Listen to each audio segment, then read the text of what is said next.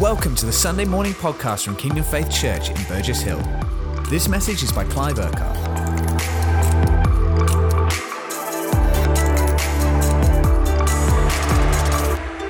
Jesus is the light of the world. But this is what he says in Matthew 5.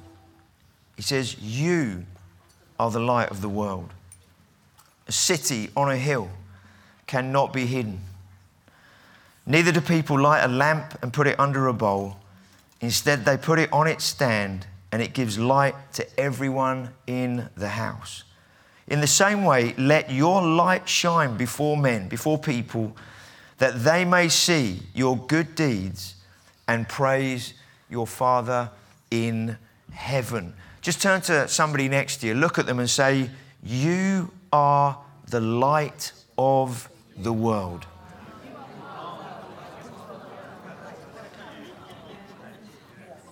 Now say it like you mean it. Okay? And look into their eyes. You can see it in their eyes. You are the light of the world. Now say to them, You carry a hope that cannot be stolen.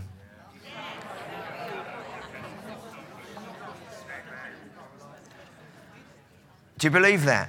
Just say it again with conviction now. You have a hope that cannot be stolen.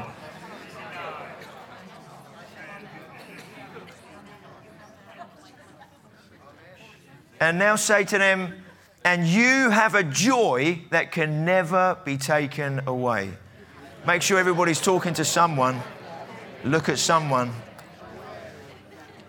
You have a joy that can never be taken away. Happiness comes and goes like an emotion, like the weather. But the joy, sorry, mate, is this is ringing up here? Um, but the joy that you have can never, ever be taken away. There's a, there's a good old song, isn't there? I'm not going to sing it because you'd all leave the room. Um, and, and it goes, This joy that I have. Anybody know it? The world can't give it to me. This joy that I have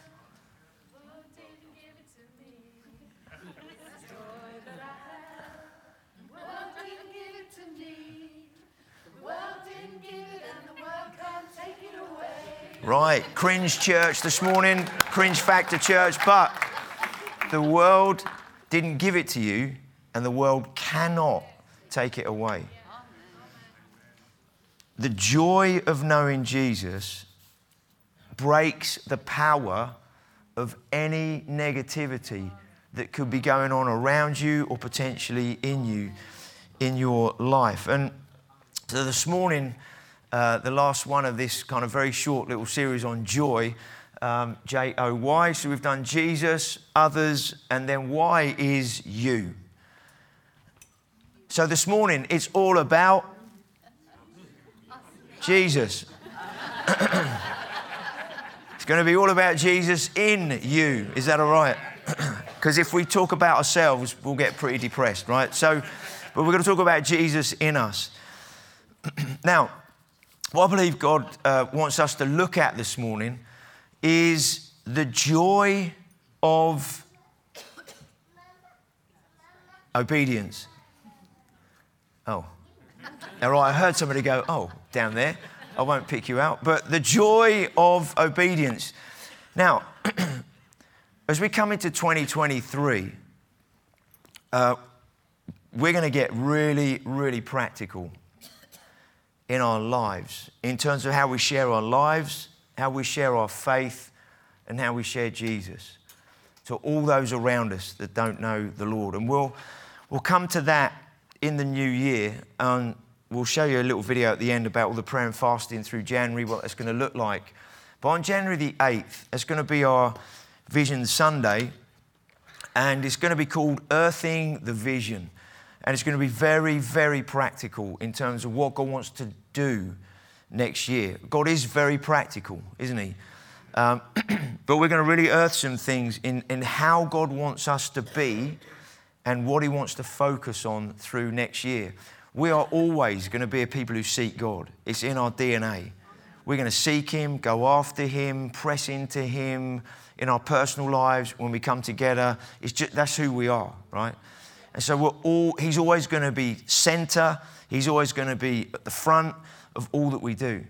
But one of the things that God has said to us during this year, which we're really going to get into next year in a very, very practical way, He said to us, In the same way that you seek me, I want you to seek the lost, people that don't know me. And we're going to really get into that next year and what that means, what it looks like, how we're going to be doing it in our own lives as well as together in all our respective congregations and, and then as a church. So I, am I'm, I'm and, and you'll get it and you'll understand. I'm going to talk about a little bit of a journey we've been on the last five years as a church, how God's been leading us, the things He's told us to stop, and where He's got to at this point, and why next year and moving into next year and the years beyond are going to be so, so critical, not just for us as Kingdom Faith, uh, but also for the church in the nation. We are at a massive crossroads at this point in this nation with what's going on in the nation, with what is going on in the church, and we'll, we'll come to all of that. And, and just to say that, this is why what we're going to look at this morning is so, so important. Um, so we're going to look at the joy of obedience. Now, often we, we wouldn't put the word joy and the word obedience in the same sentence. Uh, often with um, obedience, people can associate that with duty, rules, regulations, laws, restrictions. If you're going to be obedient, oh, you know, I've got, and it, and it comes with, oh, right, I'm supposed to, should do, have to, all of that kind of stuff. and with the word joy, we often associate doing the things that we love, all the things that we enjoy, the things that give us pleasure. And when I say pleasure, I don't mean the, the wrong, self indulgent kind of pleasure, but we, we love to do things that bring us joy. And oh, I love that, I really enjoy that. And, and we don't associate joy and obedience to be connected in the same way. But yet, there is a joy that comes from an obedience that is liberating and life changing not only for us in our own personal lives, but as we live in that way, also what happens then to others through us as we seek to live a life of obedience in the context of the joy that we have. Now, the starting point for obedience is not actually obedience. The starting point for obedience is anybody know it? Four letter word, beginning with L ends in E and has O and V in the middle. The context for obedience is in a relationship of love with Jesus. Jesus doesn't drive people, He leads us by His Spirit. John 15, verse 16, Jesus says, you, uh, Paul, uh, yeah, Jesus said to the disciples, this is, they were in the upper room. He was teaching them, sharing with them. A lot of uh, the, the Gospel of John is, is in the context of the Last Supper. And he says to them, You did not choose me, but I chose you and appointed you so that you might go and bear fruit, fruit that will last. That is a mature believer. What God does in us is He's working in our hearts and lives so that we live as mature believers. When somebody's maturing as a person, they learn and understand in life that if they're going to be a mature person, their life does not revolve around themselves. They realize as somebody matures and gets older, life isn't just about me. When, when you're a kid, when you're growing up through your teenage years, everything's very much about me and how I'm growing, developing, what I'm learning, educating, where my life's going.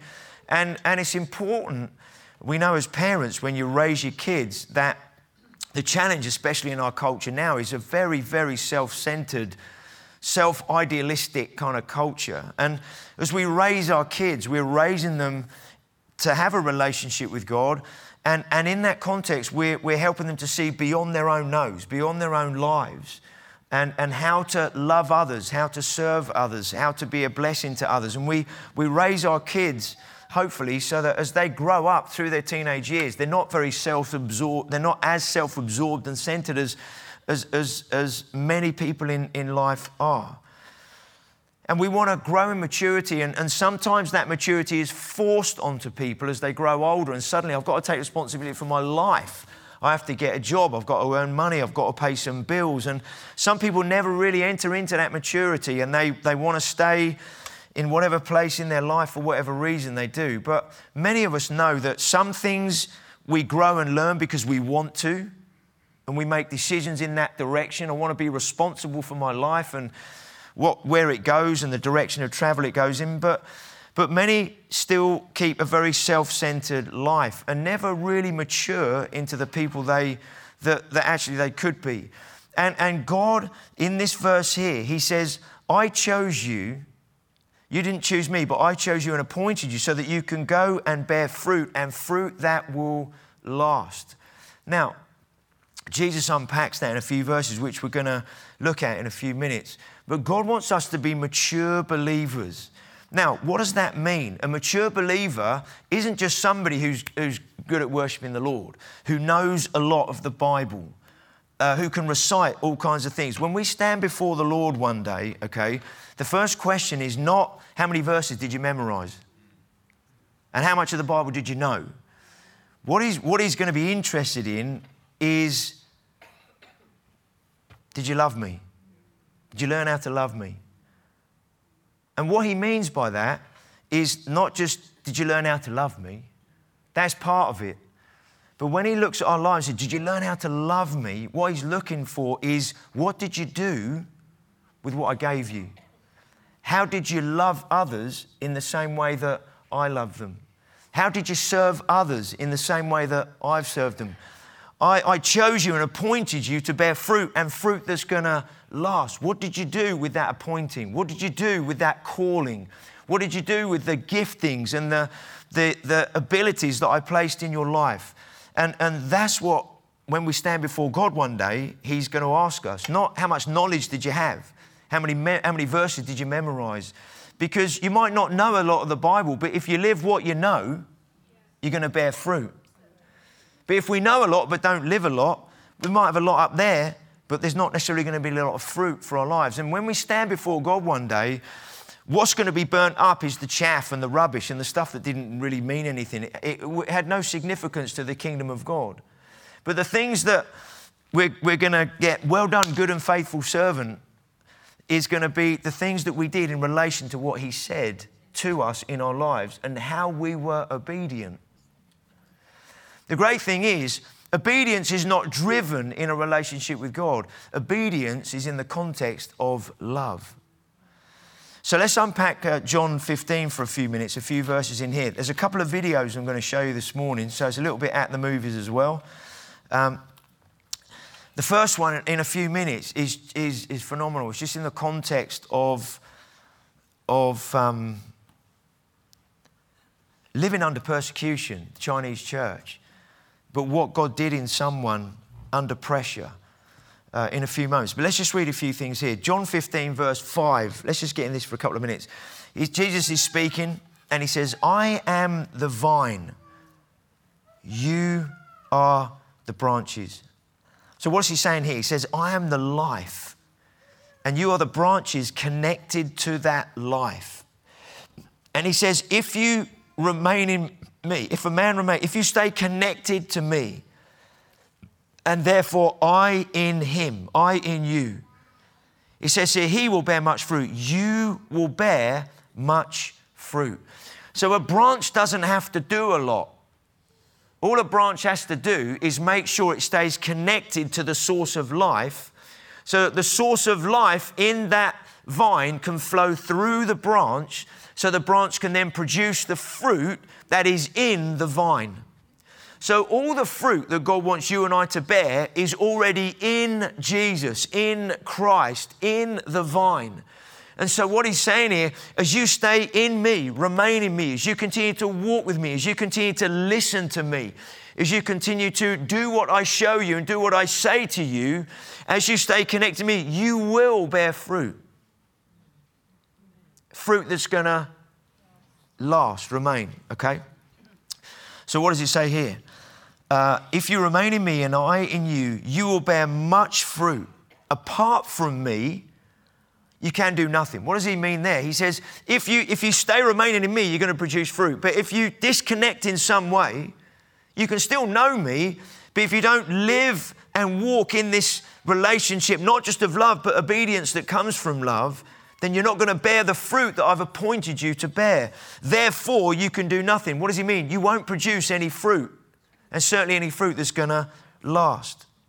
Then, verse 6 If you do not remain in me, you are like a branch that is thrown away and withers. Such branches are picked up, thrown into the fire, and burned. I, I don't particularly want that for my own life, do you? If you do not remain in me, he says here, if you don't stay connected, if you don't stay walking with me, you see, a relationship with Jesus is not just the time you spend with Him. Relationship with Jesus is not just what you know. Relationship with Jesus is, is living in a, a relationship, walking with Him, being His hands and feet and mouthpiece on earth now because He's not here. He is in heaven, seated at the right hand of the Father. He is there interceding and praying for you and me to continue the work that He began on earth. So, the work that He began, we're here to do the ministry of Jesus, which is what? Jesus said Himself, the Son of Man has come to seek and to save that which is lost. Now, He fulfilled that in terms of breaking the power of sin and sickness and death and hell and everything else and rising from the dead. He accomplished that on the cross, come to seek and to save that which is lost. But now we carry on that ministry. He's appointed us to go and bear fruit and fruit that lasts. The Great Commission, Matthew 28, is go and make disciples of all nations. Go and make disciples. We're appointed to reproduce the life that we have, the life that we're connected to. So when we remain in Him and the life of who He is flows through us and we bear fruit, what does that mean? People can then come and taste of the fruit of who God is in our lives. Are you there? So when people come around our lives, what do they taste? What is the fragrance coming off our lives?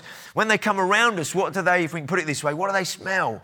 You know, um, but when they get closest, what, what do they taste? What do they pick up? What do they eat of our lives when we're around them? Because we all know what it's like. You go into different contexts and you sense stuff. You, oh, I don't like this atmosphere, don't like this sense, whatever. You go into some people's homes, you walk in and you're like, wow, what a, this is, a love coming here, the presence of God or the peace of God. Or when people get around our lives, they pick up stuff, they sense things.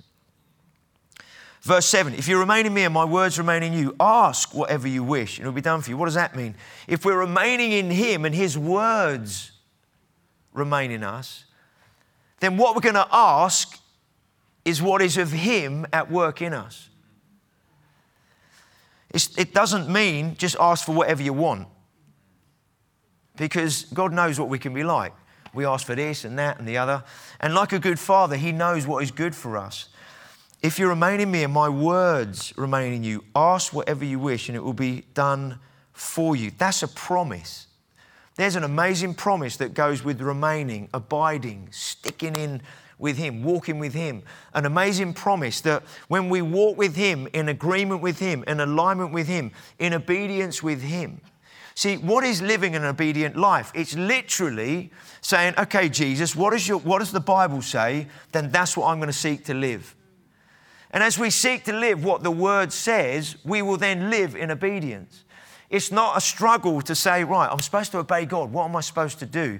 And, and he says, well, my word says, love others, serve others, be a blessing to others, pray for others. It's not a list of do's and don'ts.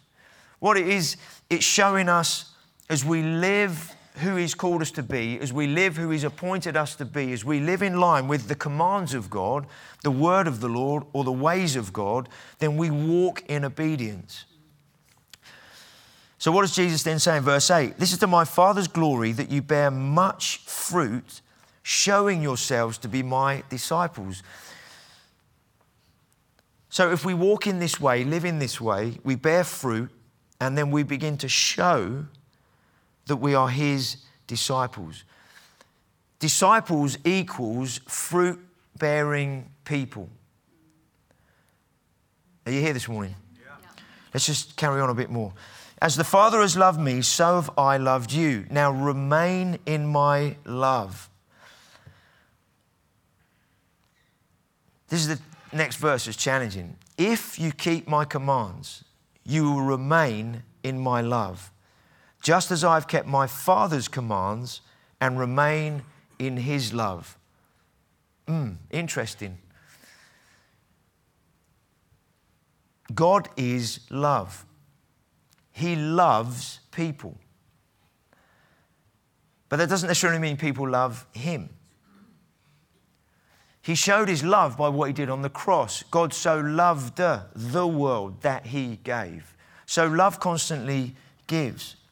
But Jesus says here, as the Father has loved me, so have I loved you. Now remain in my love. So it's possible not to remain in that love then. Because Jesus is talking about remain in me, stay connected with me, walk with me, abide in me.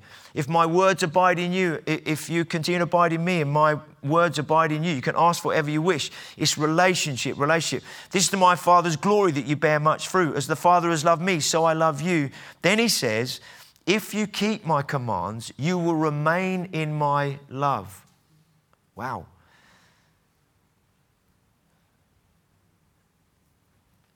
So there's a connection here between love, obedience, and then what leads to joy in a few moments, okay?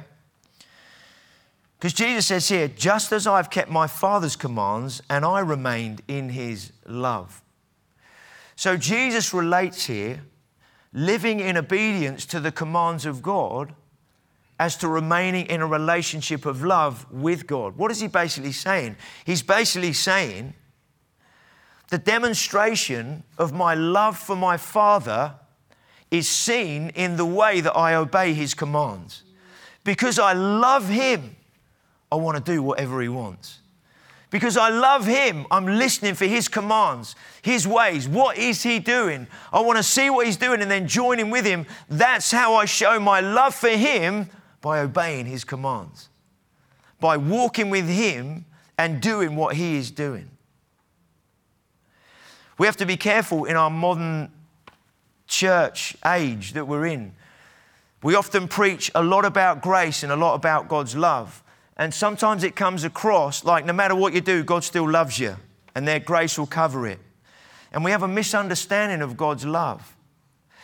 Okay, if we blow it and we get something wrong, does God still love us? Of course He does. Is His grace still towards us? Yes.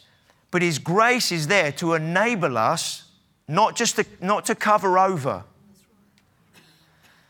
His, his grace is there to enable us to live in the life that He's given us. And He does that by the power of His Spirit in us. So that's where we need to be dependent on the Holy Spirit. But He says here, if you keep my commands, you will remain in my love. That's pretty strong. We don't like that in our contemporary society. That's a strong statement by Jesus because we like the lovey dovey Jesus. There's a lot of teaching going around in the church that is more about a romantic love with Jesus. It's more about feelings and emotions. There's a lot of worship songs out there at the moment that are more romantic love songs to Jesus. that are about how I feel and how He makes me feel. And on one level, that sounds okay. But what happens over a period of time is we produce weak Christians, weak Christianity that's more based on emotion and how I feel and sentiment than it is on a relationship of love connected with Jesus. I'm going to express my love for you by whatever you command me to do, and I want to live that out because that's the way I love you and honor you and bring you glory. God wants to toughen up the church in the 21st century, and we need a tougher church because of what's going on in the world and what's happening and where things are going. A romantic, lovey dovey relationship with Jesus is not going to cut it when things start getting really challenging in our nation in the coming five, ten years. And so Jesus talk, he's, he's helping us. He's saying, hey guys, if you keep my commands, you will remain and walk, you will continue in that relationship of love. Does it mean God stops loving us? No. But what it means is when we go the other way or we say, well, stuff it, I'm going to do this, that, or the other, we take ourselves out of remaining in that love. But we remain in that love and walk with Him in that love. What does that do? When you know that God loves you, there's a confidence, there's a boldness. When you know you're messing up, it robs you of that confidence. And the enemy wants to steal, kill, and destroy. He wants to take us here and there to rob us of that confidence that we have in approaching God, of walking with God. You know what it's like? You know when you're, you're out of sorts with someone? Maybe when you're growing up, you're out of sorts with your mum or your dad or whatever situation because of something you did. You know, they, that maybe they said to you, Look, you're not to do that. I don't want you going there, right? And straight away, that's a bit of a carrot, isn't it? To, oh, I'm going to go and do that then, you know. And, and, but you know when you've done something that you know you're not supposed to, you don't run up to them and go, Hi, how are you? How are you doing? Because they know that you know, and you know that they know that you've done something you shouldn't have done. And so therefore you come to one of them with a bit more like, I think I might try and not see them, you know, I think, or whatever. And when you do, you're like, Hi, how are you? How are you? And they're like, Can we just have a little chat? And you're like, uh, yeah, right. Um, you don't run out, you don't go boldly and confidently to them at that moment because you know you're slightly out of sorts. Are you there? So the enemy, what he wants to do is try and get us to live like that, out of sorts with God. Doesn't matter, just do this. It's okay. So it's not compromise really, or it's not this, it's not that. Look, look, I know God's saying that to you, but just you don't have to do it now. So maybe it's not, you know, like I'm going to go off and do this and, and something really whatever. But it might just be, yeah, yeah, yeah, God's saying that, but you're not ready. So don't just wait, just hang on. No, you don't really need to, just do it tomorrow. Do you know I mean? The enemy, he's into delay tactics. What's Jesus saying? If you keep my commands, you'll remain in my love, just as I've kept my Father's commands and remain in his love. How many of you know when you, when you hear from God and, and you do something and something happens, you're like, oh, Father, you're so amazing. That, that releases a joy, it releases thanksgiving. There's rejoicing that goes on. And that's what he says in the next verse here, verse 11. He says, I'm telling you all this stuff so that my joy may be in you and that your joy may be complete. You see, Jesus knows that a joyful life is a life of obedience in the context of relationship of love. And because we love Him, we want to obey Him, and that is then what releases the joy. You see, so often what we're looking for is an emotion of happiness or an emotion of joy to make me feel good. And God is saying, no, no, just do what I've already commanded you. There are things already in the Word that are here. They're there just to do. Get on with. This is the Christian life. Live it, do it. Love others, serve others, share your testimony with others, sow seed out there in people's lives, all that stuff. Just do it, just do it, just do it. But there's also stuff that God says to us in the now, today, when you spend time listening to Him, whatever that might be. And you know when you're doing what God is saying to you in your life, there's a peace with Him.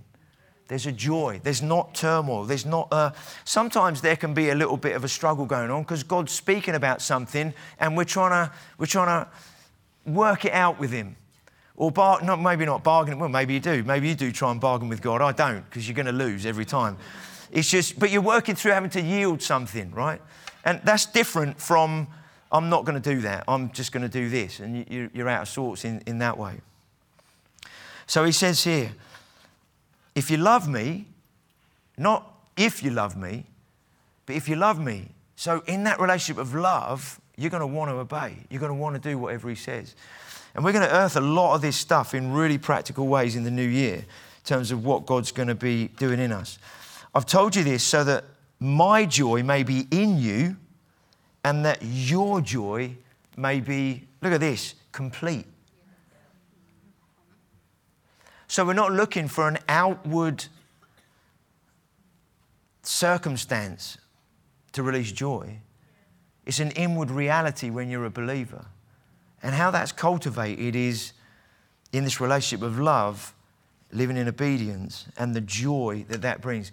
There's, uh, there's loads of guys like him uh, who are leading churches or, or, overseeing house churches, being imprisoned and all kinds of things. And some of you will be aware of, of that. But the thing that hit me, I'm going through this, this um, 30 day thing, it's just taken a lot more than 30 days, of, of people like him that have written things each day. And um, the thing that hit me when I saw this video was they, they, if you read some other stuff around this particular video, normally when people go into that cesspool, within a few days they died because of the, the toxic uh, toxicity of all the everything that's in a cesspool. But as he began to worship Jesus, because in, in the middle of that he said, God, where are you?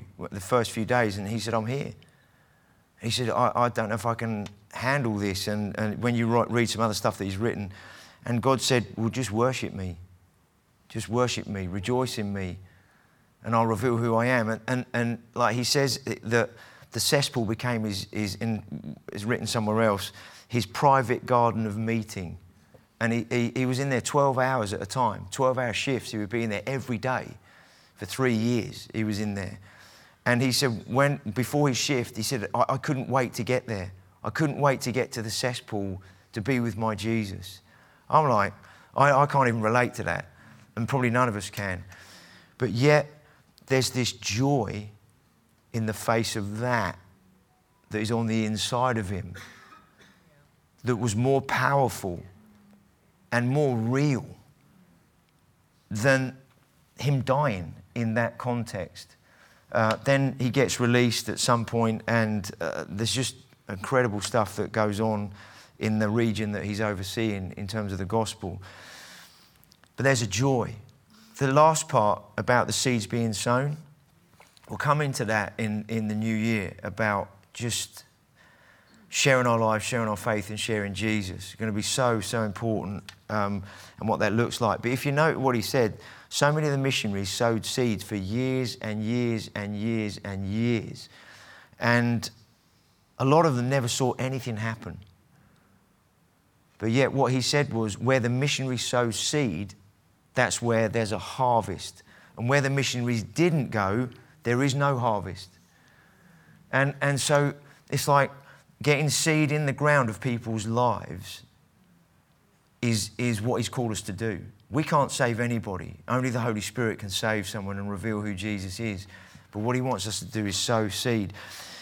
But he, want, he wants us to do that from a place of joy so, no matter what might come at us fears, anxieties, I don't know if I can do this, that, or the other in, in the going, we're going to find the joy of knowing Jesus in a new and fresh way that we're never going to find unless we obey and we do what He's saying to do.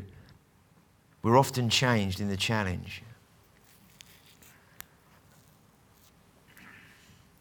Our natural selves always want to take the easy route.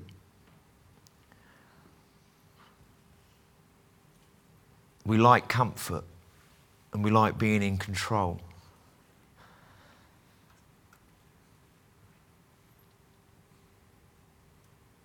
For the Chinese guy, there was a persecution, a pressure that caused him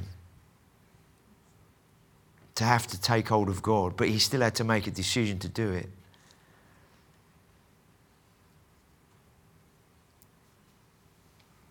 But the guy in the plane, he finds himself in a situation that he probably thought, oh, I was an idiot. I shouldn't have done that. I should have just gone on the flight I'd booked. But he finds himself in a situation where he's having to listen to the voice and all that we've just seen and watched. And the relief there must have been when they landed. There might not have been jubilation initially, maybe there was, but the joy that came from listening to the voice. And in amongst all the storms of life, in amongst everything that wants to get our attention, everything that wants to take us down, take us to the left or to the right.